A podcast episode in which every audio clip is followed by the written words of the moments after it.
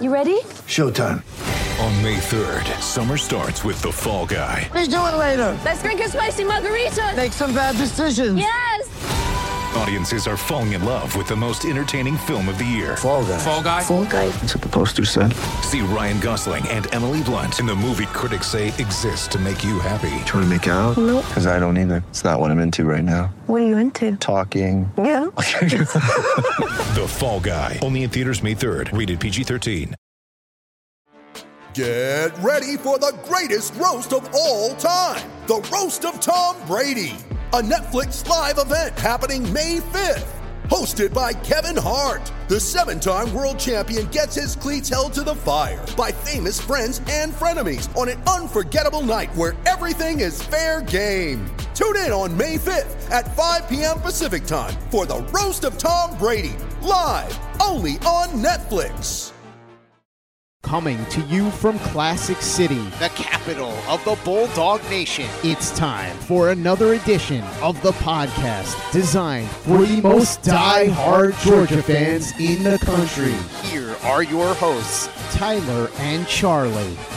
What's up, guys? Welcome back to another edition of the Glory UGA podcast brought to you by our guys at MyBookie, where you can still use the promo code UGA when you create your brand new account at mybookie.ag to get a 100% bonus on that initial deposit. So make sure to take advantage of this while you still can. Bet anything, anytime, anywhere with my bookie. I'm your host Tyler, and back with me once again, as she is each and every week for these mailbag episodes, is my coach Charlie, the star of the podcast. So, Charlie, I hear there's a big game here in town this weekend.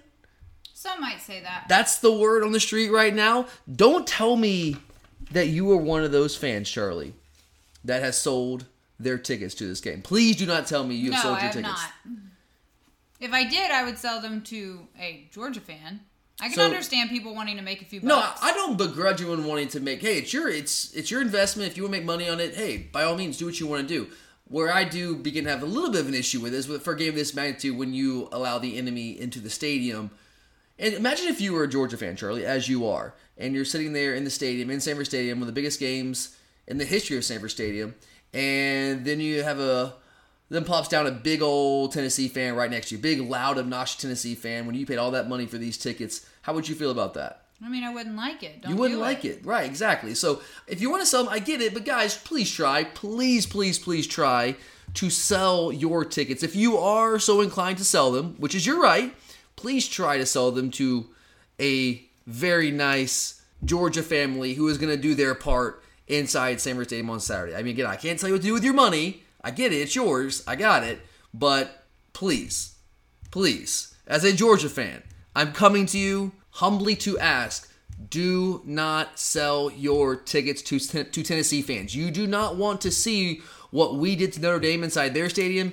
You don't want to see that happen to us inside our own stadium in a game of this magnitude. So please, if you're so inclined to sell them, again, try, try your best before you go to the StubHub route, whatever. Try to sell them to some Georgia fans. If you're having trouble with that, I know plenty of people that can put you in touch with that can try to help you do that. But we do have one hell of a big game in town this weekend.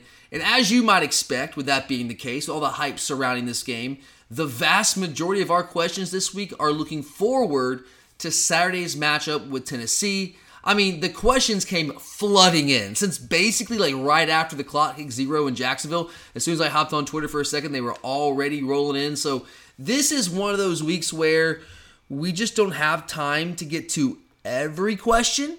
You know, not without a 10 part series, and we don't have enough time for that. And I hate that. I wish we could answer every single question, but we're going to try to get to as many as we can. There were quite a few questions that did hit on the same topics as other questions, some overlap there. So if we don't use your specific question and we don't say your name, I promise you we are not playing favorites. Please do not be offended there. We're trying to spread the love as much as we possibly can.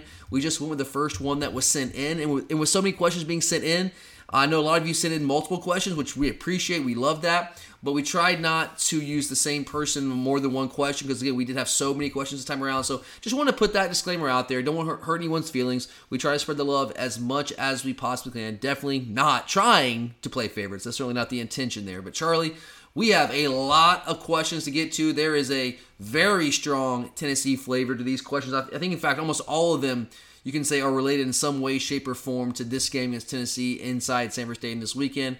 So, do we want to start there? Do you got anything you want to add? You want to throw in there? I actually want to start with Auburn. Fired Auburn.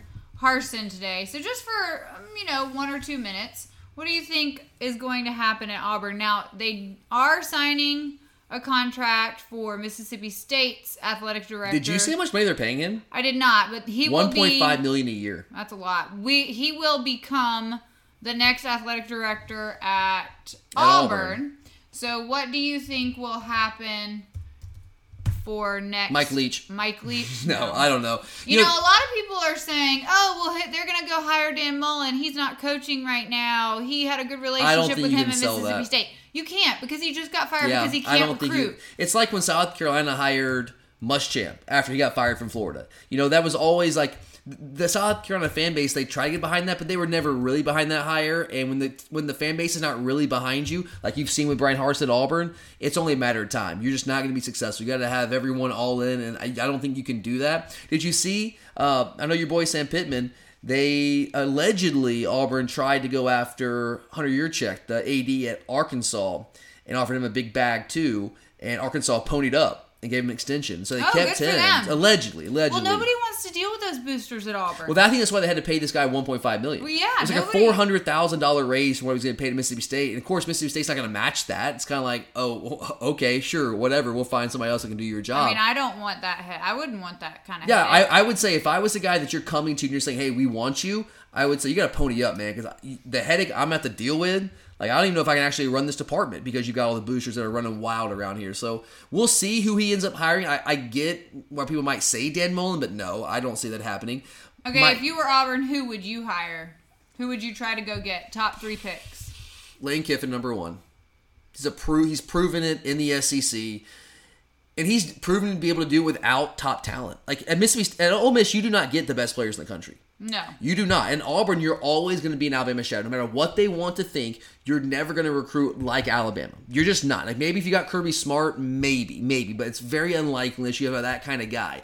And so you have to have a guy that has a scheme and has a system that can win with I don't want to say lesser talent. Kind of is lesser talent, but it's not like Ole Miss doesn't have good players, but can, that's proven that he can manage a transfer portal, can win with, can get some guys here and there, some top rated guys, but can win with maybe not necessarily a, a roster full of five stars. You saw the just went into A and M, and I mean everyone's being A and M this year, but beat you know he made it very clear in his post game press conference or post game um, discussion there, I guess on the field.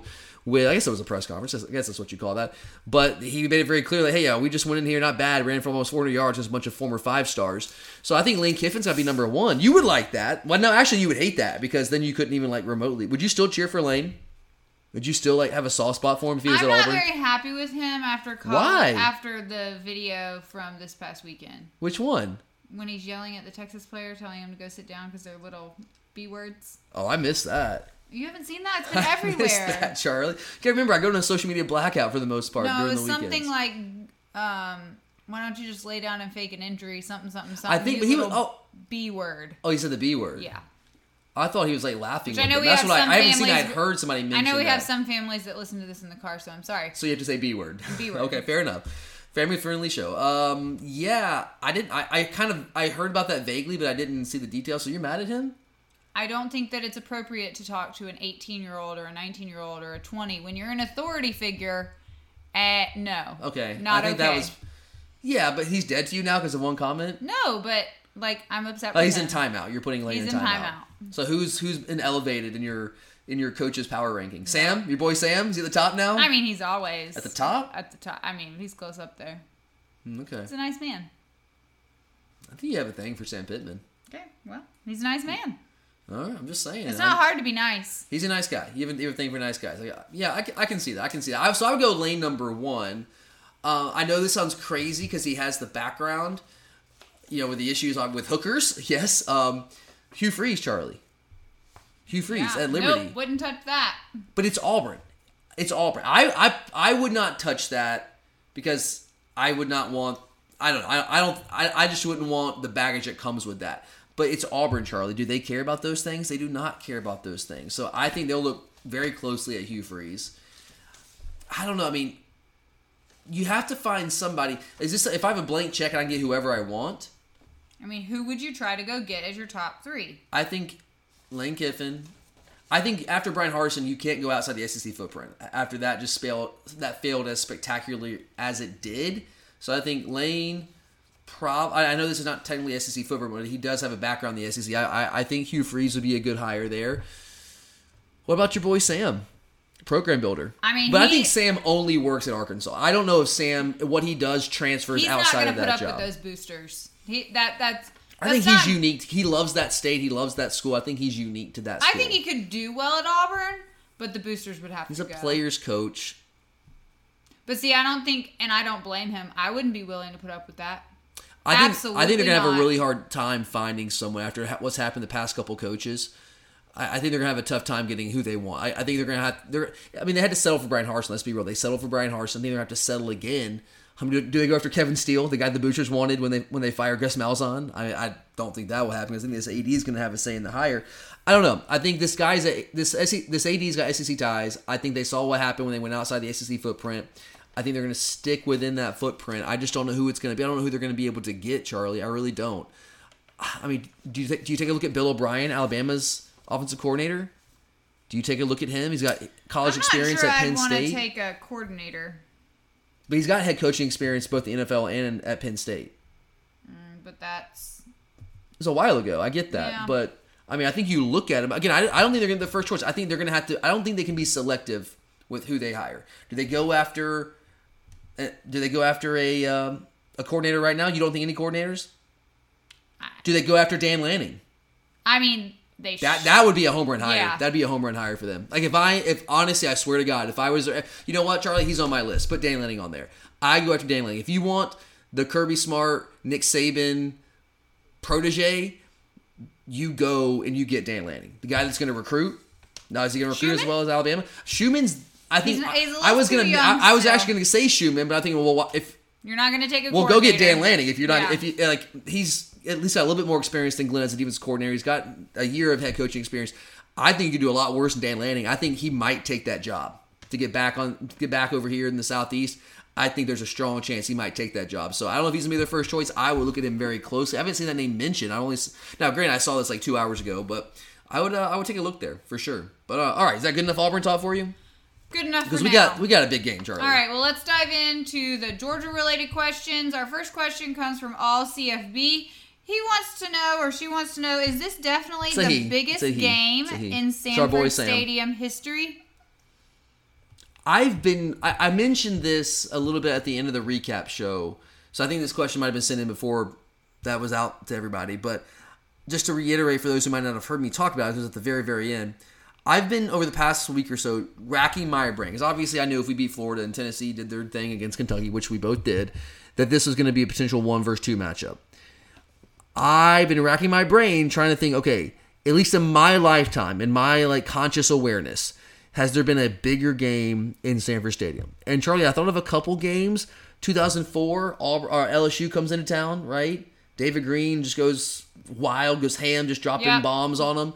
That was a huge game, obviously, but I think in that game LSU wasn't even the top 10. I think they're like number 11 or something like that. Um, obviously, the 2008 blackout game against Alabama was very heavily hyped. That did not work out so well for us, was heavily hyped coming into it. 2015 Alabama game in the, the pouring rain was very heavily hyped coming into it. Obviously, again, did not work out so well for us. 2013 LSU and South Carolina both were huge, huge games, big environments, but nowhere near this. The 2018 Notre Dame game obviously had a lot of hype, a lot of lead up, but it wasn't a one versus two matchup. I, I don't. I tried to look this up. I wasn't able to find. I can't say definitively, but to my knowledge, I do not think there has been a one versus two matchup inside Sanford Stadium. And even if there has, let's say way back when there was a one versus two matchup at some point that I'm not aware of, and some like some of you guys might know, you might be a UJ football historian and go back way longer than I do, and you can correct me. I'm open to that. I just as far as I'm aware of, I don't think there's been a one versus two matchup. But even if there has been somewhere along the way, this game not only is one versus two, it's two undefeated teams with SEC East implications, which means there's SEC title implications. And if there's SEC title implications, then there are college football playoff implications. If there are college football playoff implications, there are national championship implications here. The loser of this game, Charlie, is not going to Atlanta. And that puts you very much behind the eight ball. We'll see the first college football playoff rankings uh, tomorrow night, actually and we'll see how it plays out there. But I mean, Charlie, if we lose this game and we do not play in Atlanta, and you have Alabama and Tennessee both in Atlanta, and let's say Alabama beats Tennessee in that rematch, and you have three SEC teams in there with one loss, and let's say even if two SEC teams get in like last year, are we one of those two teams? I would argue probably not. Well, I mean, you just never know what the committee's going to predict.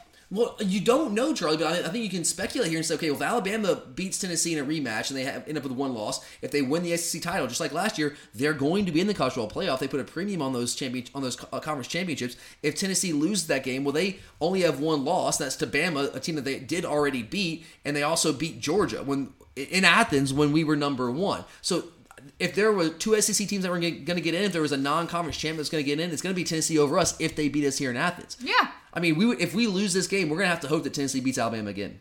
And then maybe, because Alabama would have two losses, then maybe we Yeah. would be the second one in potentially. But it is, as far as I am concerned, I, I Sam, I'm with you, man. I think this is definitively the biggest game in the history of Sanford Stadium. And guys, this stadium ain't young. It goes back a minute, right? So just an absolutely epic matchup in this one. It's not the you know, we've talked about our, our hatred for Tennessee, Charlie, but Georgia and Tennessee have not played every year traditionally. That's like a past like 30-ish year thing. So it's not like a traditional rival going back to like with the Deep South oldest rivalry with Auburn and Florida, but this has become a rivalry in the SEC. So I think yeah, I think it has to be the biggest game in Sanford Stadium. There's a ton of big games. We played some big games, but the you know the, honestly the fact that we play Florida and Jacksonville every year, like some of those games in the past, you could make the argument for biggest game in Sanford Stadium history if they were played in Sanford Stadium, but that has never been the case. So with all of that, I, I'm going to say yeah, I think this is the biggest game in the history of the stadium. Okay. Well, the next few questions deal with Tennessee's offense. So Jonathan would like to know. There's a few questions here. Can you keep hmm. track? I- I'm going to try. I'm going to do my Jonathan best. wants to know what makes Tennessee's offense so dangerous. How does it compare to the 2019 LS- LSU offense? And is Tennessee's offense as good as that LSU offense back in 2019 when they went undefeated and won the national championship? All right, so multi-part question. This is a great question here. This is from Jonathan. Okay, Yes. appreciate it, Jonathan. So, I with some of the scheme questions, I know we have quite a bit of those today, and it makes a lot of sense. I'm definitely going to talk about them, but we have so many questions today that I'm going to try to get through as many of them as we possibly can. So I'm, I'm going to try to do what Charlie wants me to do every single episode, and not make her roll my eyes. Use her famous economy of language. I'm going to try to be very economical here, um, because I will talk a lot more in depth with the scheme stuff on the preview episode later on this week. So we'll get more of that. But just real quickly here, Jonathan, what is it that makes the Tennessee offense so dangerous? It's really three things. It's tempo, spacing, and you've got to throw talent in there. Right? I've always said for them it's it's tempo and, and spacing. That's what their scheme's based off of. But they have some seriously talented players on this offense right now. So those three things there, those three factors have made for a lethal combination for Tennessee. When I say spacing, what they do, guys, I mean, we talked about this last year when we played them. We're going to talk about it more next week. We talked about it a little bit last week, but they space the field so well. It's like the Art Briles Baylor style of offense is really where it comes from. Like his version of the air raid, where they put their wide receiver splits basically on the sideline. Like they are standing. If you watch them play, guys, their receivers are standing as far apart and as close to the sideline as they possibly can while not being out of bounds. And the, at the college level with the hash marks, it makes it very difficult. I mean, obviously they have hash marks in NFL, but the hash marks in NFL are much closer, right? The hash marks are wider at the college level, which means if you're on a far hash and you have a receiver on, he's to the field and he's split out all the way basically on the sideline, almost touching white out there, it spreads your defense out tremendously. And that does a couple of things for the offense. It puts the defense in a bind for a couple of reasons. Number one, it's harder to give help over the top, especially when you are you have a receiver to the field there and he's split out as far as he is. So you have a lot more you create a lot more one-on-one opportunities for your receivers. Number two, the defense has to declare more, right? So, you know, when you have all your guys in a box there, like let's say you have six, seven, eight guys sitting there in the box, and it's in a it's like in a phone booth. Well, you the offense doesn't really know who's coming, but when the defense has to spread out so much to cover all these different receivers, they have to show who is coming. So if you're a, star defender and the slot receiver is split out as far as he is out there, even though he's still in the slice, split out far further than the typical slot receiver is, well then you're going to have to show. It's much more easy for the. Uh, it's much easier for the quarterback, Hendon Hooker in this case, to identify that. Oh yeah, okay, the star defender is coming on a blitz. If the safety's blitzing, it's easier to identify that because everything's all further spread out. So it makes it really difficult on the defense. It puts a lot of stress on them. And then with the tempo they run at, you kind of have to simplify things because they go so fast. Communication becomes extraordinarily difficult. Now, this is one area where I am very hopeful that our crowd noise, and this is why we don't need to be selling tickets to Tennessee fans, we need all the Georgia fans in there we can possibly have. Our crowd noise hopefully can affect their communication and, and maybe slow them down just a notch. I mean, they're still going to go fast. That's what they do, but it's easier to go fast and operate that tempo without making mistakes, without false starts, without those kind of things when you don't have to worry about crowd noise because your own crowd is not going to be loud while you're on offense, right? When you're playing at home that's a different story on the road. Which you go back to the, to the Pitt games, one of the they still were very good against Pitt offensively, but that was they were not as stellar. They were not as prolific in that game. I think a big part of that was that even though Pitt doesn't have a raucous crowd there, they play in an NFL stadium. It's usually about half full. It was it's still tougher for you to operate when you do have to contend with the crowd noise. But they're going to go with pace, which makes it really difficult for the defense to actually do exotic things. Is another thing, another layer of this that keeps the defense simple. It makes it easy for them to attack a defense. And then when you have guys as talented and as athletic and fast as they are, especially at wide receiver, it makes it extremely difficult on top of all of that. And also with the splits, also, you know, just go back to the, the, the splits and how they use space, it also makes it really difficult to defend the run. Because again, your secondary defenders, your safeties, and your star defenders, they are further away from the line of scrimmage. They're further away from the box. So you have got to be able, because they will run the football, guys. That's a misnomer with Tennessee. I know they, you know, when you watch the Alabama game, they were just throwing bombs left and right, but they will run the football if they have a light box. If they have favorable numbers in the box, they will run it on you. Now, one thing that we were able to do last year against them and this has been a concern of mine all year, is that you know we were able to defend their rushing attack fairly well with even numbers in the box, as we had Jordan Davis and we had Devonte Wyatt. We don't have those guys this year. Are we going to be able to defend them as successfully with even numbers in the box? I, I, I don't know if the answer is yes. I mean, it's probably no. Almost certainly we will not be, but will, will, we still be successful enough defending them with even numbers in the box? I think that's a huge question here. Um, but how does it compare to the 2019 LSU offense? Is it as good? It's close, man. Uh, when you watch them play, I'm, I'm starting. The more and more I watch them play, I'm starting to get more and more the feeling that it's kind of one of those LSU type offenses that no matter how good you are on defense, no matter how good your coaches are, do we have an answer for? Does any team out there have an answer? Like LSU, like we were really good. I know we are kind of banged up a little bit, but we were really good on defense in 2019. Offensively, we were a disaster, but we were really good on defense in 2019. And we still had no chance to stop LSU. And, we came out and we tried to do some different stuff. Like we were playing, I, we were playing like six DBs in that game as our base defense, and at times had seven defensive backs on the field. I think Kirby Smart learned from that. You know, if you hear him talk about things now, he's like, look, when you you face teams like this, it, you can't do anything crazy. Like you're not going to be able to throw anything exotic at them that they haven't really seen. So you just have to try to do what you do better than what better than they do what they do. Right? It comes down to the, just execution. But I mean, I do get the feeling that you know, as more I watch them, that they had that kind of LSU type offense where it's like, man, it's just a matter of like, can you get a stop? Can you force a turnover and then just maximize every single time you have the football and don't make mistakes when you have the football? Because that's kind of what it's come down to. Like statistically, it's really close. LSU um, in 2019, which is the best offense I've ever seen up until this year, uh, was 568 yards a game, 7.89 yards per play, 48.4 points per game, 47 punts. I'll come back to why I mentioned punts here in a second. Tennessee right now about 15 yards less per game, 553 points per game. Now they haven't played Georgia, which is the best defense they're going to face all year. We'll see if it's good enough, but it's the best defense they're going to face all year. 7.4 yards per play, so about half a yard less than what LSU put up. They just run more plays, honestly, than LSU did. They go at a higher tempo. 49.4 points per game. Here's an interesting thing, though. So LSU, now in, was that 15 games at 47 points. Through seven, or through eight games now, Tennessee only has 18 punts. Which is crazy. So even if they end up playing 15 games, like they're almost certainly going to come under that 47 punts number, which what that tells you is either A, they're going for on fourth down a lot, which is not necessarily the case, or B, which I think is the case, they're just really good and really efficient and they just continually and consistently move the chains. But here's um here's a funny uh funny number as well. So Tennessee's only punted the ball 18 times. Charlie, do you want to take a guess at how many times the University of Georgia has punted this season? Not many. 18. 18. The exact same. If Okay. you look at the numbers, like we're not quite as prolific from a statistical standpoint as the Tennessee offense, but it ain't that far off. That's what nobody's talking about. It's not that far. People think it is is because they're going back to the antiquated Georgia offense in their mind. Like that that's the that's the stereotype of the Georgia offense Well, it will I always was be. I was reading somebody, you know, it's all over Twitter. One thing I was looking at today was time of possession. Yeah. Tennessee scores so Fast. fast, and then they give the ball right back. Right. Georgia is like We lead the number, SEC. number two in the nation on time of possession, and we have the same points Yep. per game margin. Yep. And it's, interesting.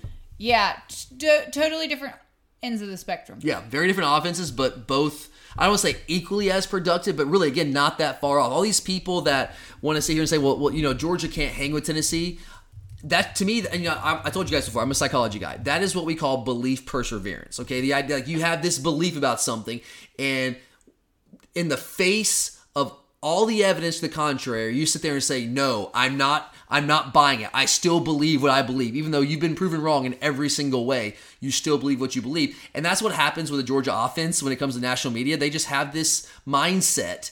It's a very fixed mindset that the Georgia offense is antiquated, old school, and we're not prolific. We're not. We're not. You know, at Tennessee's level. But if you look at statistically, like again, we're not quite as explosive. We are not quite as prolific. I'm not saying that we are, but we are really not that far off. And the 18 point, 18 punts for both teams, I think is just one thing that nobody's talking about. It's kind of indicative of that. So uh, I think statistically, it's very, very similar between those two teams. But when I look at the rosters, I look at the the players, the personnel that both teams had to operate with, I don't think that Tennessee has the same type of personnel. I don't think they're as good at running back. They don't have a Clyde Edwards-Helaire.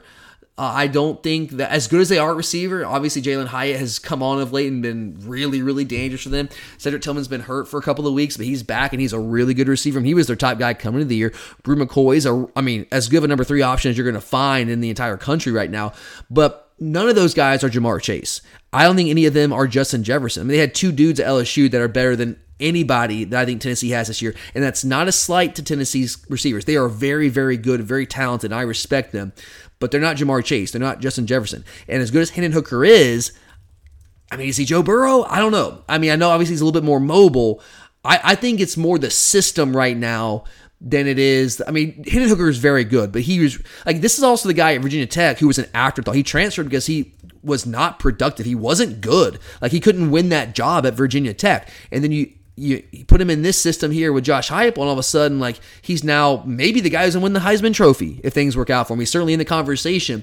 So I just I don't think he's as good as Joe Burrow is, but he's still really really good. But I, I would probably still side with LSU. There's still more to this story.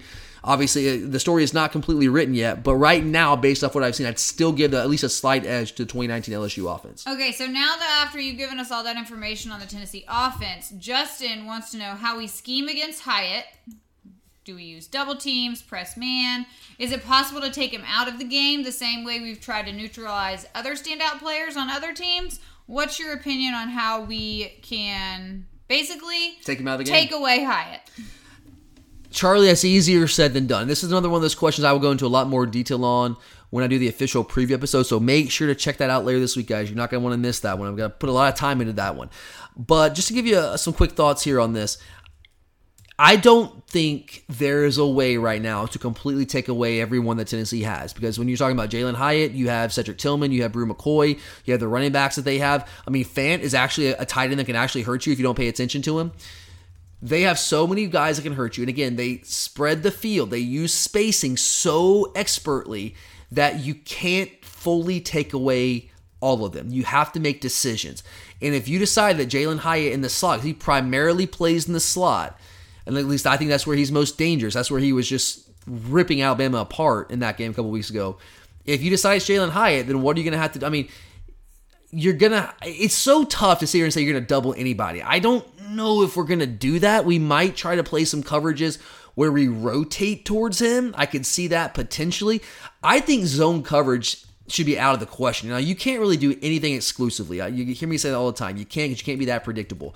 But I would stay away from heavy doses of any kind of zone coverage where it's cover three. I mean, cover two. I don't know why we'd run cover two in this game. Like straight cover two, I just don't know why you do it. I would stay away from like pure zone stuff here because you saw what they were able to do with Alabama. When you play off them like that and you give them free releases, which is what Alabama was doing for the first half of that game, they are going to literally run right by you, especially if you're not athletic at safety, which Alabama is not. So I don't think you can do that. I think what you have to do, and again, I'll go into more detail with this in the preview episode. I think you have to play matchup quarters.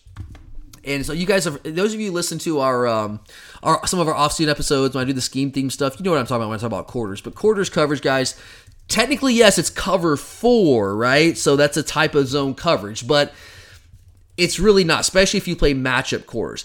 What makes quarters really unique and special is that it, te- I guess, ostensibly, yes, it is a, a zone coverage, but it morphs into man more often than not, depending on how the offense is operating, right? So with quarters coverage, basically the uh, the number one receiver, the the cornerback has the number one receiver in man coverage if he goes vertical. The safety has the number two receiver, which would be the slot receiver, right? Jalin Hyatt. You asked about specific, specifically about Hyatt. With the, the safety would have him in in man coverage if he goes vertical, and it's the same on both sides, right? Now, what I also like about quarters in this game is that it really also helps you get extra defenders in the box without having to start those defenders off in the box, right? Because what happens is the corner or the, the safeties, they are reading the, the release of the number two receiver. If the number two receiver releases in a pass route, then they play they they play pass basically, right? And so if the number two receiver goes vertical, they have him in man coverage. They carry him vertically through the seam in man coverage. If the number two receiver breaks that route off and does not go vertical, then they can help over the top and, and provide like a a bracket coverage, like a double team, if you want to call it that, over the top to help num- to help the cornerback against the number, the number one receiver, which would be Cedric Tillman or Bru McCoy, right? So it's flexible there, has that flexibility. And then also, if they read run though, if they read run off the release of that number two receiver, then the safeties trigger downhill in run support. So it, in effect, you can potentially get. So let, let's say we're operating with with uh, six guys in the box. You got four down linemen, and you got or three down linemen, an outside linebacker, and two inside linebackers. Well, you could feasibly have eight guys in the box when the when the ball is run, when the ball hits the line of scrimmage. If you're playing quarters, if you're playing that quarters uh, you know, matchup stuff, the press man stuff on the outside. So I I favor that because again, the Tennessee rushing attack can hurt you, and that's what they do. Like they will run the football to try to get you to bring guys in that box and create more one-on-one opportunities outside. So how can you defend against that? How can you stay structurally sound and try to take away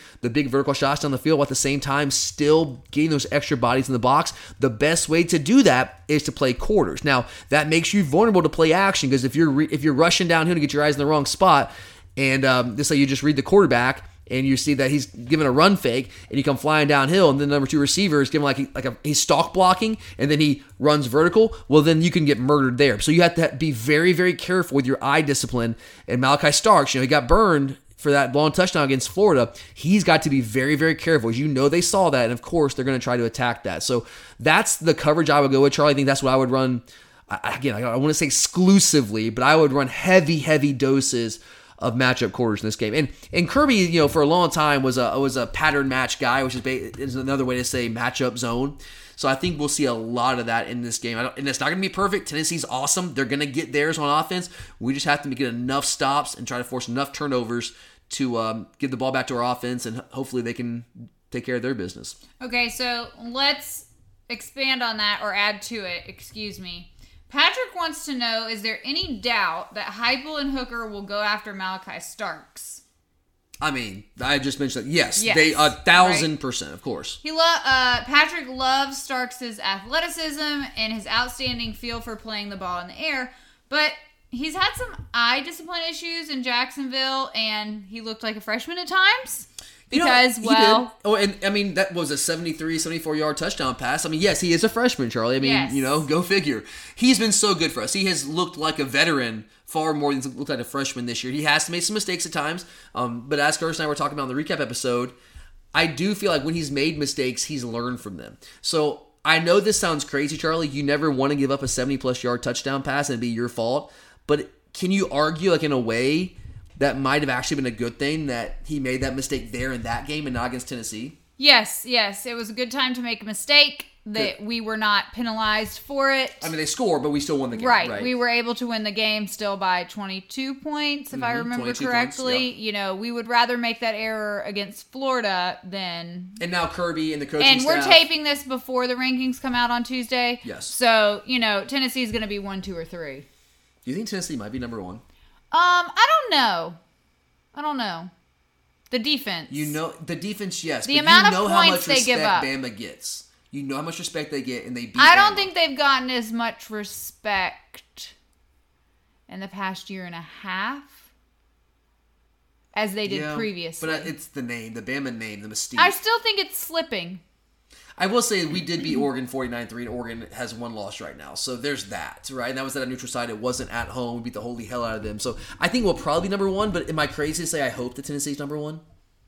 I mean, I would like I for them to be Tennessee's number yes, one. because then it's like we got to fight our way up the ladder. Like it's, it's just like you want every disrespect card you can play in this game. Like give Kirby every bit of ammunition he can possibly have to win this football game, and that would be just one more sword in his. Uh, what, what do you carry swords in, Charlie? Sheath. His sheath, yes. Or Is one that more. what it's how about this? One more. I think it is. One more arrow in his quiver. Is that better? There you go. um, I don't you like that word, the quiver? One more arrow in his quiver. One more gun in his arsenal.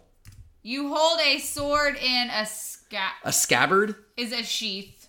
A scabbard is a That's so a scabbard is a type name, but it's sheath. a type of sheath.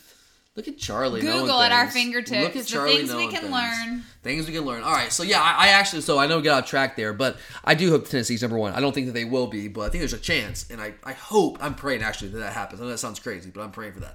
But yeah, so I, I, I am actually happy he made that mistake there because now Kirby, now Glenn Schumann, now Will Muschamp have a teaching moment, and you know that Malachi Starks can go in this game, and he's heard all week about eye discipline, eye discipline, eye discipline, eye discipline, and he has that memory fresh in his mind from what happened against Florida. And that is the greatest teacher of all. The coaches can say things a million times, but it might not stick the way that it will when you make that mistake and get seared into your brain. So I actually think that might help us there.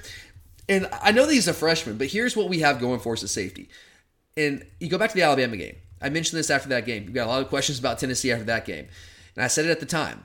We match up better with Alabama or with Tennessee in the back end. Not great because nobody matches up great with them because it's the way they structure their offense. But we match up better because we are better at safety. We are more athletic at safety, specifically with Malachi Starks. To a lesser degree, Chris Smith, but certainly with Malachi Starks. He is. You had a question earlier in the in the year about is Malachi Starks already the best cover safety in Georgia history, and I think the answer is probably yes at this point in terms of like pure coverage from the safety position. So I think that does help us. We just got to make sure his eyes are in the right spot and he does not blow coverages and give up an easy six because that is what we cannot allow to happen. Simply cannot let that happen. But yeah, they're going to go after him. But um, hopefully he responds. And I think he will. He's responded the right way all year, and I, I'm hoping that that remains the case this week. Okay, well, thank you for all of that information. I'm full of information, Charlie. Their offense versus our defense. So now let's flip it.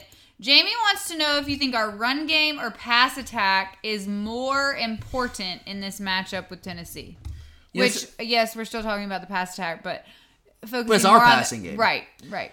I, this is an interesting question because I think on the surface, if you look at numbers, you say, oh, well, you know, Tennessee is actually much better against the run defensively than they are against the pass. Statistically, they're very good against the run. They're only giving up 2.9 yards per rush. That's actually, I mean, we hate to say it, guys, statistically, that's better than us right now. Uh, that's almost by a full yard. They're they've been statistically good against the run. They're giving up under 100 yards a game, just like we are. Now we are actually giving up fewer rushing yards per game, but they are giving up fewer fewer uh, yards per rush. So they've been more efficient, I guess is how you would say that.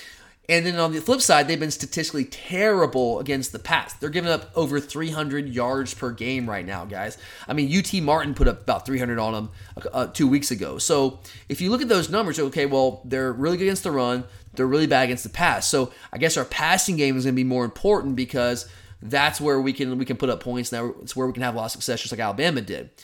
But I would disagree slightly there. I still say that our run game will be more important in this specific matchup with Tennessee.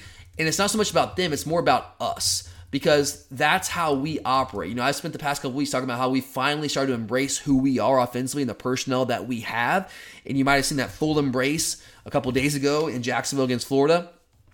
And I think that we are mo actually I don't think I know. The stats tell you, the numbers tell you this. We are most explosive in the pass game when we are able to establish the run and operate off play action. That is how we generate. That's how we have generated explosive passing plays the past couple years. We were one of the most explosive offenses in the entire country last year, and we were able to do that off of play action. So, yes, our passing attack matters. We have to be able to throw the football in this game.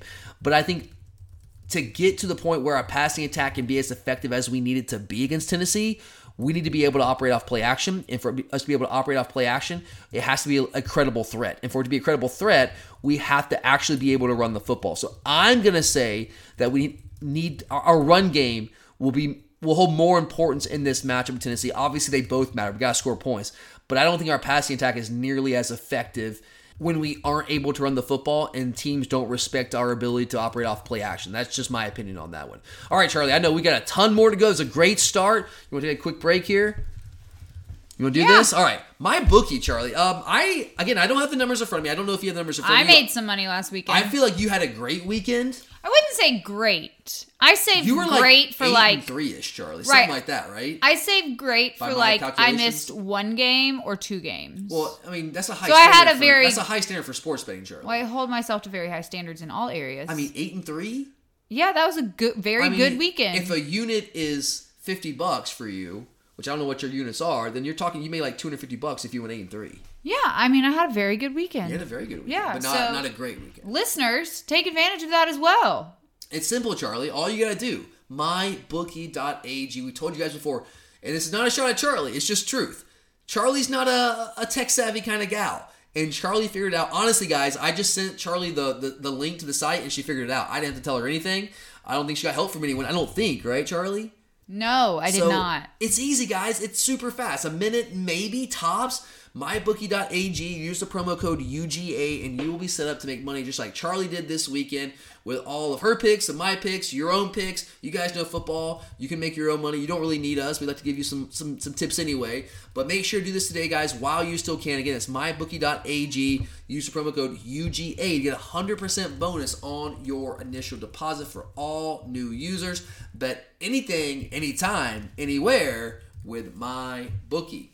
Mother's Day is around the corner. Find the perfect gift for the mom in your life with a stunning piece of jewelry from Blue Nile. From timeless pearls to dazzling gemstones, Blue Nile has something she'll adore. Need it fast? Most items can ship overnight. Plus, enjoy guaranteed free shipping and returns. Don't miss our special Mother's Day deals. Save big on the season's most beautiful trends. For a limited time, get up to 50% off by going to BlueNile.com.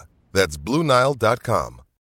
When you need mealtime inspiration, it's worth shopping Kroger, where you'll find over 30,000 mouthwatering choices that excite your inner foodie. And no matter what tasty choice you make, you'll enjoy our everyday low prices, plus extra ways to save, like digital coupons worth over $600 each week. You can also save up to $1 off per gallon at the pump with fuel points. More savings and more inspiring flavors make shopping Kroger worth it every time. Kroger, fresh for everyone. Fuel restrictions apply.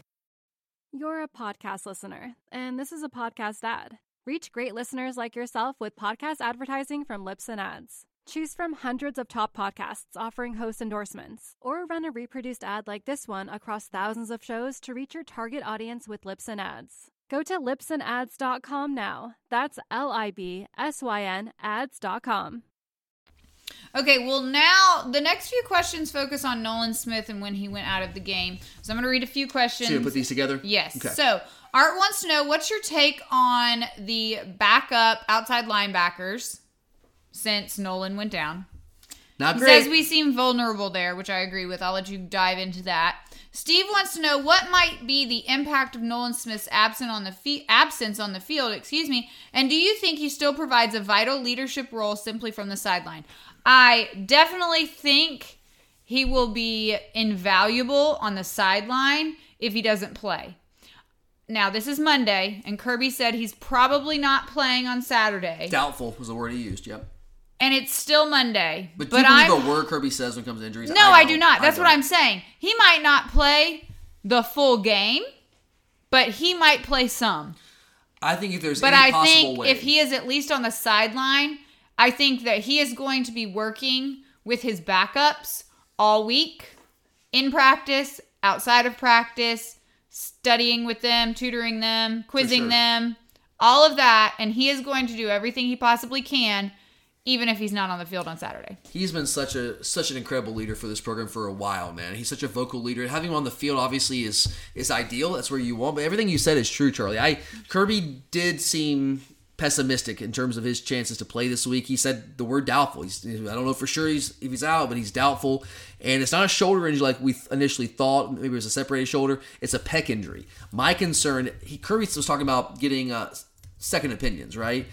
When you usually when you get a second opinion, Charlie, it's because the first opinion wasn't what you wanted to hear, right? Right. So that's concerning to me potentially. There, I don't know. Maybe they're just seeing specialists. I don't know, but if it's a pec injury, and if it's a torn pec, which I mean, I, I'm speculating there. I don't know, but I'm kind of reading between the lines here. I mean, he might be out the rest of the year, potentially, potentially, because that's a that's a tough one to recover from. Um, I I do not think he'll be out there. I'm not anticipating him playing, but again, with Kirby, you just like you take everything Kirby says about injuries with a grain of salt. I mean, he, if you listen to Kirby's press conferences like I do, listen to every one that this guy ever does, and uh, you know, I've been convinced AD Mitchell is going to play every week for like the past month. But you know, game day comes like, oh no, AD's not playing. It's like, oh, okay, all right. So I mean, I don't know. I'm just you know taking it with a grain of salt. Whether it's good news or bad news, you just, we're just gonna have to wait and see. But I, I personally, I'm probably pessimistic. Now I do I agree with you, Charlie, that if there's any chance that he can come out there and play, if, it, if it's just like a pain tolerance thing, he plays, right? Absolutely. But if it's a structural thing, because this guy has an NFL future where he could make it worse, he's not going to play. Kirby, and our, our coaches should not let him play, honestly, if he could make it worse. And also, there's you know if he can't actually perform his duties out there, like because the you know what we were what was being reported during the game, if I remember correctly, on the rewatch, was that he couldn't press, he couldn't push off like his teammates, right? Right. So if you can't push off your teammates, how are you going to be able to hold the point of attack against the run? And in an SEC matchup in the trenches, and if you can't do that, then this, as good as you are, you're a liability. You're not your normal self. So again, I, I I think he's not playing. Going to Art's question, what's my take on the play the backups once he went down? Well, I mean, it wasn't great, guys. I mean, Robert Beal is a, a really solid, valuable player for us. But Robert Beal's never been an elite, dynamic player ever. You know, this is a guy for first three years on campus just really didn't play. Now we had a, a hellaciously good outside linebacker room there for a while. It was used to be. It's funny how that used to be the strength of the team, like like two or three years ago, and now it's the thinnest position in terms of quality talent that we have. I mean, Marvin Jones Jr. is a really highly talented guy that we got out of high school last year as a true freshman. Has basically played no meaningful snaps. He had the flu last week. Kirby said he would have played some if he was not sick, but he was sick and couldn't play. Does he play more in this game? Maybe. I mean, I'm sure he'll probably get some more snaps, but I mean, we ready to put our trust in, in a guy as highly talented as he might be, as highly recruited as he was, that hasn't played any meaningful snaps in this game, as we said at the outset, probably, at least as far as I'm concerned, the biggest game in the history of Sanford Stadium. Is he ready for that moment? I don't know if I'm that confident there, guys. I think Robert, what you're going to see here in this matchup, I think we're going to see Robert Beal take on more snaps which I mean he's our best option there. You know, he did lead the team in sacks last year, hasn't really been racking them up this year, but you know he's a guy that we, we can at least trust to know what to do, and he can hold the point of attack. Now he's not as good of a run defender as as Nolan is. Maybe a little bit of a more polished pass rusher. Not the athlete Nolan is. He doesn't have the versatility Nolan has, and that concerns me against a guy like Hendon Hooker who can take off and hurt you with his legs the way that he has. You want as many athletes as you can possibly have out there on the field. So Beal, as good as he is at times, is not that kind of athlete and that concerns me. So I I, I don't know how we're gonna play this. That's actually one of the things I'm very curious about watching in this game. I mean, here's one thing I will say: Chaz Chambliss cannot be on the field in this game. I mean, Chaz did an admirable job trying to come in. You know, he's been hurt most of the year with a hamstring he's been dealing with. And you know, a short notice and not knowing that he was going to play as much as he did, did a nice job on Saturday against Florida. But Chaz Chambliss is not. I mean, as an athlete, he's a liability out there on the field against this type of offense. Now, there are some kind of offenses that Chaz can be a, a, a contributor against. This ain't one of them. Like Chaz Chambliss cannot play snaps in this game uh, because they will see that and they will exploit that, and that's not going to work well for us. So I and I, I don't try to. I really hate criticizing our guys. I mean, I, I love Chaz, I respect Chaz, but in this matchup, it just ain't a good matchup, man. It's just not. So I don't like that one. Now, what you might see especially on third downs. I think on standard downs, Robert Beals can get the lion's share of those of, of those opportunities because we have to ask athleticism. You know, part of me thought, well, maybe we'll go like you know, Michael Williams over there playing outside linebacker, and he has athleticism to be able to do that. I mean, he's about as athletic, if not more athletic, than Robert Beal is. Now, he's not Nolan Smith level athleticism, but you know, if you want to get a talented guy who has some experience this year that has some good, uh, has a good level of athleticism, maybe he's going to see some snaps there in certain packages and downs and distances. I, I, would not be surprised to see that. And on third downs, maybe you see a guy like Jalon Walker who's starting to come in and play a little bit more on third downs. Um, I don't like him. He, he can't play that spot on standard downs consistently because he's not going to hold up against the run as well. Maybe a guy like Xavian Sorey, who's played some of those third down roles for us earlier this year, coming off the bench in our dime package. You know, he's a guy in high school that was kind of a tweener. He's to be inside, he's to be outside linebacker. There's always that question there. So he has experience playing on the edge. Now, he hasn't done a ton of it at in the college level, but he has some background doing that. So does he find a way to fill in some to fill in a role there in certain situations, you know, down in distances as well? So there's some options there, but obviously in this kind of matchup against this team and the way they operate, putting guys in space, you want as many athletes on the field, and not having Nolan Smith out there with his versatility, the way that he can defend the run, the athleticism he brings to the table out there as well, it's a really tough loss. In fact, I would argue that that was the position that we could probably least afford an injury at. Like on our defense, he might be the guy that we at least afford to have injured because we just don't have the quality depth at that position the way that we once had. That room has got run down real quick. And uh, man, it hurts. It absolutely hurts if he cannot play. I'm, I'm, I'm not going to sugarcoat that one, guys. That is a big, big loss for us if he cannot go. Okay. Well, continuing on with Nolan Smith, but adding in some other players here. Eric wants to know, um, other than Jalen Carter, who's going to step up and fill the void left by Nolan Smith and Dan Jackson? I mean, Nolan Smith. I just mentioned some of the guys. You know, Michael Williams potentially. I think you might see some of these guys, some of these uh, linebackers that we use as pass rushers in third down situations, whether it's Jalon Walker, Xavian Sorey. Um, at times, maybe you see Tyrion, Ingram Dawkins, and if it's short yardage, you know, situationally, we could work in a guy like that. I, I think that's I think that's what's going to be, Charlie. It's going to be like by committee because we don't have one guy that does everything that Nolan does. We have some guys can do some of what Nolan does, so I think what you have to do there is mix and match and do it situationally. But Tennessee makes it really hard to do it situationally because they run at that tempo and they don't really sub much. So if they're not subbing, we're not gonna be able to run our guys in and off the field. So that's gonna make it really tough. So I, I don't know. I, we'll find out what the answer is. The coach gonna have to earn their money this week trying to find an answer there because I just don't know what the answer is going to be against a team that's this talented offensively. Um, in terms of Dan Jackson, we I'm curious to see if we try to come out and do something similar to what we did against LSU in 2019. Obviously, that did not work out very well. And again, I kind of just read between the lines of what Kirby has been saying in some of his press conferences, not even just this year, but in you know going back to last year as well. Like you know when you play an offense that's different, it's not so much unless it's like a triple option offense. It's not so much about doing things different, trying to surprise them. Like they've seen a lot of different things. Like Mississippi State seen like every different look you can throw at them, but you just got to do what you do and just do it really well and do it better than what they than they do what they do. It's really what it comes down to. Um, but so if we go with extra DBs on the field, it wouldn't surprise me to see a guy like Daylen Everette out there, Charlie. Daylen Everette's a guy I'm really high on at cornerback, and you need guys that can cover. I mean, that, that's the reality. You need guys that can flat out cover their receivers. And Daylen Everette, I mean, he's that first DB off the bench, first cornerback off the bench for us. In fact, I thought there were times this year where like maybe he was gonna be pushing Jalen Kimber a little bit for that spot. And I know Kirby and the coach staff are really high on him. So if there's an extra DB that we throw out there on the field, I don't think it has to be a safety. I think it could be a cover guy like Daylen Everette. I think he might be the one. All right. Well, let's stay with the Jalen Carter talk for just a second. Webb says he forgot how good Jalen Carter actually is since we haven't seen him play in a few weeks. So, do you think he'll be able to play more snaps this week? Um, he damn well better, Charlie, because we talk about needing guys. You know, one thing that Hendon Hooker struggles with. Hendon Hooker does not struggle so much with edge rushes because what he does, he's very, very, very skilled at taking off up the middle of the defense, right? If you if you try to pressure him from the outside, from the edges there, and you create those rushing lanes, you get too far upfield. He is very, very skilled at sensing that, seeing those lanes, and taking off and hurting you with his legs. What he struggles with is when you take away his ability to escape through the middle of the defense. When you pressure him in his face from the interior of that defensive line. You do it with a disciplined pass rush.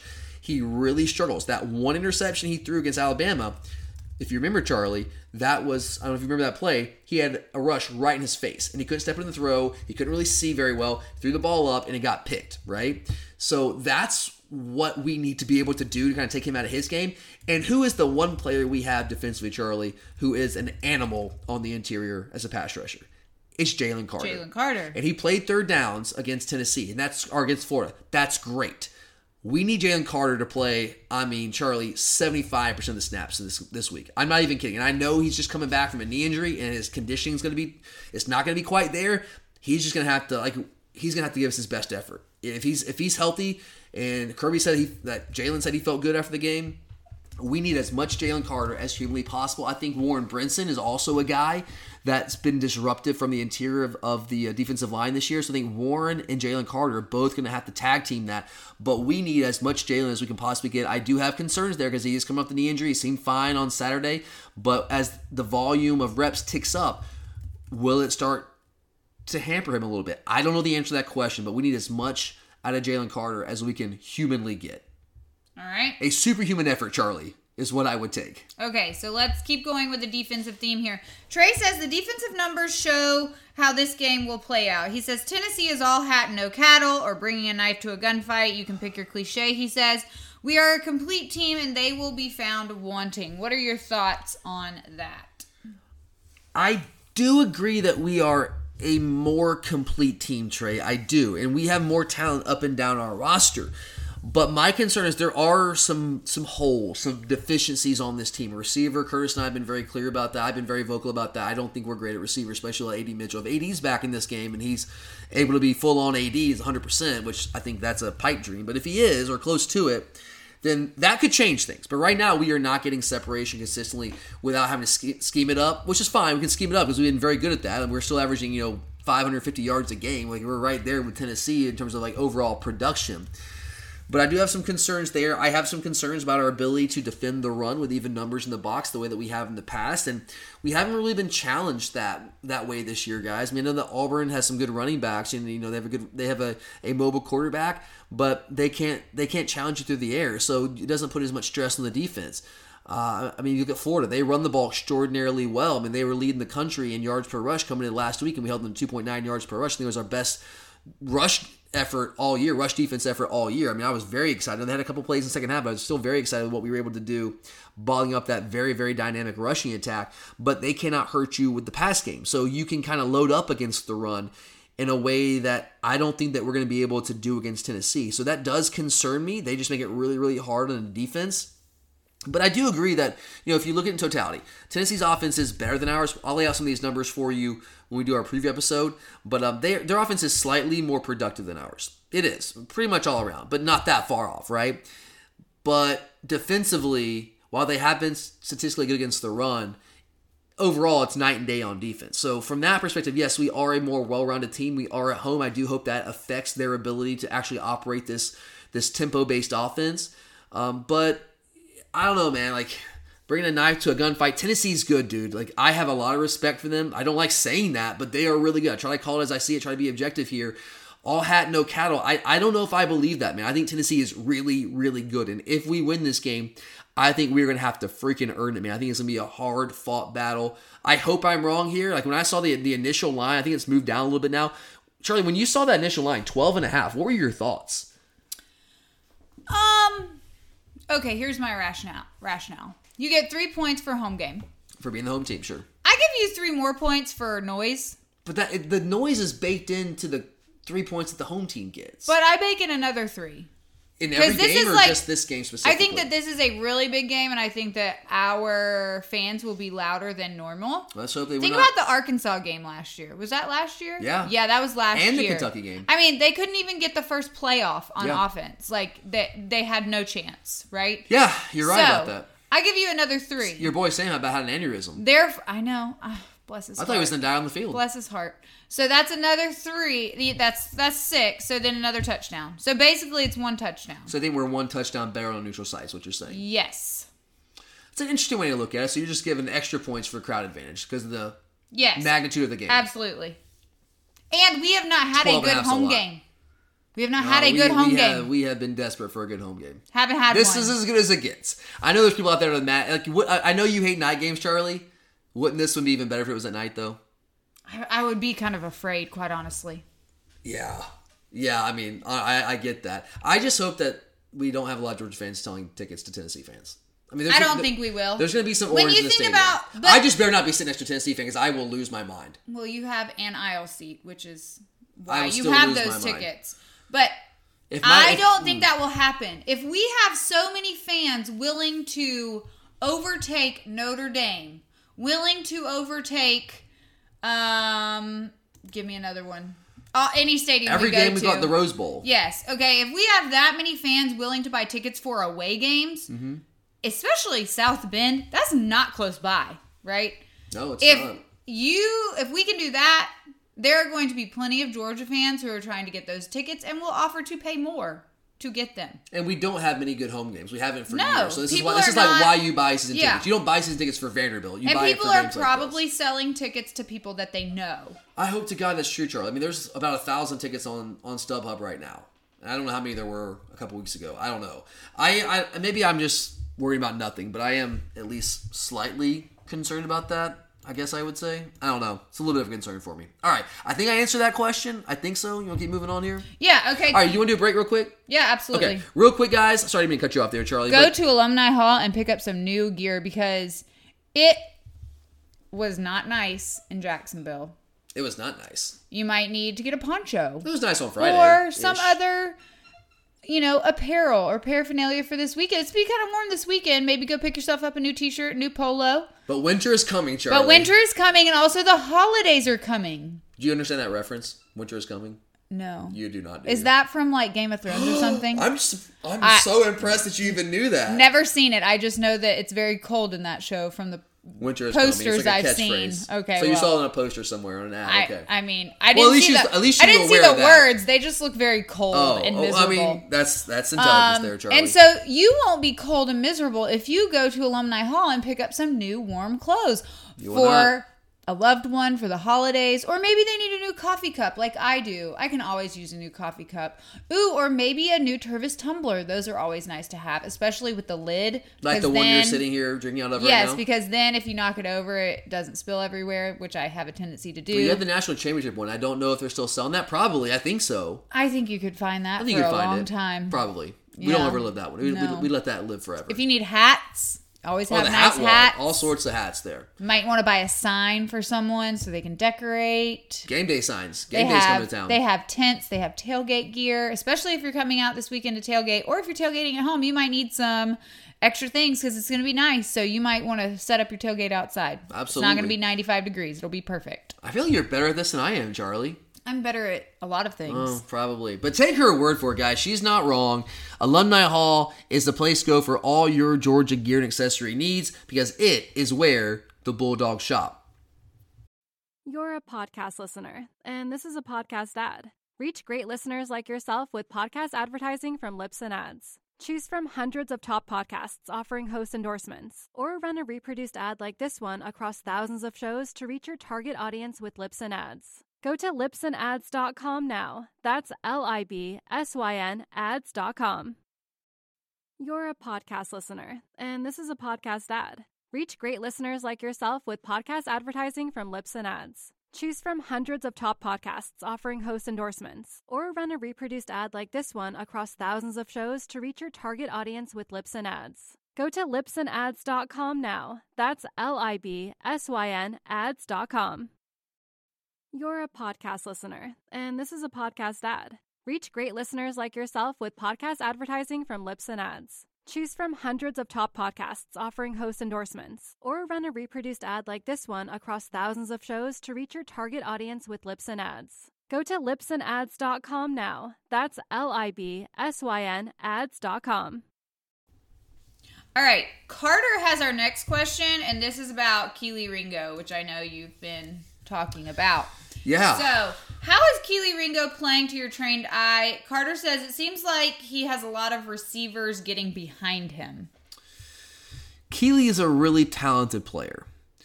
Kelee is tall, long, and very fast. He will very forever athletic. be remembered Uh, he's- for the pick six in in, the national like, championship. his- However, that doesn't mean you can't improve and get better. Yes, and he has been better this year. You know, there were times last year, or not as, as a first year player, really, because he didn't play his freshman year because he was dealing with a shoulder injury. You know, he he came along as last year progressed. This year he's been good, but there have been some signs that you know he is vulnerable to, like you say, there, Carter, letting guys get behind him at times. I think the one thing that hurts Kelee at times, he's very fast, he's very athletic.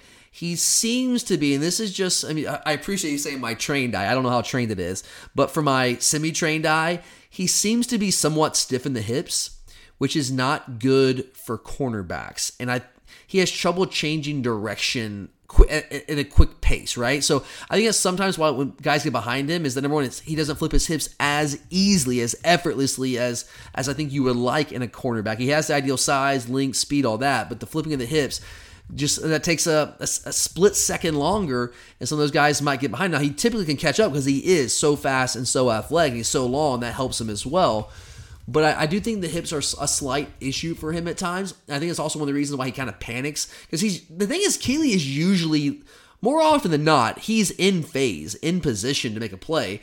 I have been hard on him in terms, and not just him, Laster as well. Our our cornerbacks in general have been good, like in phase most of the time, but when they're challenged in some of those tight windows, like just make a play on the ball. They have not consistently done that, and Kelee's mistimed a couple of jumps as we we pointed out on the recap episode. But I think he's largely been good for us. And yes, there have been some times where guys are running open behind him, but that happens with every single, you know, cornerback out there. There's no there's no such thing as a shutdown corner anymore with how the rules have been changed to favor offenses. I think he's physical at the point of attack. He gets his hands on him pretty well and, and can redirect guys. But I mean, yeah, there are times where guys get behind him, and, and when that happens, uh, he needs to be able to make more consistent plays on the football. There's no doubt about that for sure. Okay. Jay Rake wants to know what is up with all the dropped passes. Does someone need to donate an extra jugs machine? And also, he thinks it's time Kearis, Marcus Rosemy-Jacksaint, and Blaylock start getting more reps than Ladd McConkey. He wasn't having a great day there to start I out. I mean, he dropped the ball. He did, and that has become a problem. It's in his head at this point, Charlie. It's borderline. I don't even like to say it out loud. I mean, so I'm not knock on wood while I'm saying it. It's like borderline the yips right now. Um, here's why those why Ladd plays over those guys. Ladd can get open. All right, Ladd can create separation better than those guys. Those guys don't create consistent separation. I really love Marcus Rosemy-Jacksaint. I've waxed poetic about him several times this season. He does not create consistent separation. Kearis Jackson, same thing. Dominick Blaylock, same thing, especially coming off two ACLs. Ladd is the one guy we have on the roster right now that's healthy in the absence of AD Mitchell that can create separation with the way he runs routes and his quickness in and out of breaks. That is why he is out there as consistently as he is. Now, it doesn't do you much good to create separation, get open when you are dropping balls, right? Now, but I, I do think it's a little overplayed. Like, yes, he dropped that ball, and that, that was the big play opportunity. In a closer game against Tennessee, you have to catch that ball. You know, early in the year, had a, what was it? Was it the Kent State game, Charlie? I want to say it was the Kent State game, right? Yes. The Kent State game was horrific, man. I mean, it's about as bad a game as I've seen from a Georgia wide receiver in a, in a long time, and there's no sugarcoating that. It was what it was. But this year, and going back to last year, he's also made some really nice catches for us. He's made some tough catches for us. So I mean, it's it's it's tough, man. I get what you're saying. You've got to catch the football. That's priority number one as a receiver. If you can't catch the football, you cannot play. But I, I don't want to. I, I know there's some high profile drops that he's had that have been like at the forefront of our minds. But he's also made a lot of really good plays for us. And again, in terms with with an offense that has that has trouble with his receivers creating consistent separation. You have one guy that does that fairly well, at least better than the other guys. It's hard to take him off the field, especially when you see him in practice out there catching balls the way he does. I do. I will continue to say. I know it sounds like I'm just making excuses for that. I know, but I mean, he was dealing with a turf toe injury for a while there, guys. I know it's, it seems like the bye week is getting better and better, but he was missing a lot of reps in practice. I know you can sit there and catch the ball, you know, a guy just throwing it to you, but that's one thing. When you're actually out there running routes, you have to get your head around real quickly on the ball, and you're out there against actual live defenders, it's a different thing. So I do think that I don't know if it added some level of rust to his to his game. I don't know, but I don't think that helped. I, I don't make too many excuses there because you got to catch a freaking football. There's no doubt about that. But I certainly don't think the injury there helped at all. Okay, we have a few more questions left, but we're going to continue talking about wide receiver play here. Darren wants to know if we can win another national championship with what he calls mediocre at best wide receiver play. Um, he wants to know even if or when AD comes back Will that position group continue to be the only weakness on an otherwise elite roster? Charlie, real quick aside here, are we getting to the point where Where is he? Is he We- coming back? we- is he we- alive? Is he Yeah. in hiding? Are we? Yeah, exactly. Are we to the point like, does he have two legs still? I know there have been sightings, but like We were told there have been sightings. I mean, I don't was know. Was it really him? I like don't when he came know. out when the, there was a number five that said Mitchell on the back of his jersey against Auburn. Was that really AD Mitchell? Like I, I have no idea, Charlie. Like it's like his ankle has just like disintegrated and fallen off. and I hope that it hasn't, but I mean, wow. Like high ankle sprains are tough. We're talking about this is over two months now, Charlie. Yeah. And and Arian Smith, who who reportedly was not have to have surgery, I don't think he ended up having to have surgery, but we were told Kirby himself said AD's injury, his ankle is not as bad as Arian's. Arian was back in less than two months, Charlie. I know he hasn't played a ton, but he was back in less than two months. He was back week five at Missouri.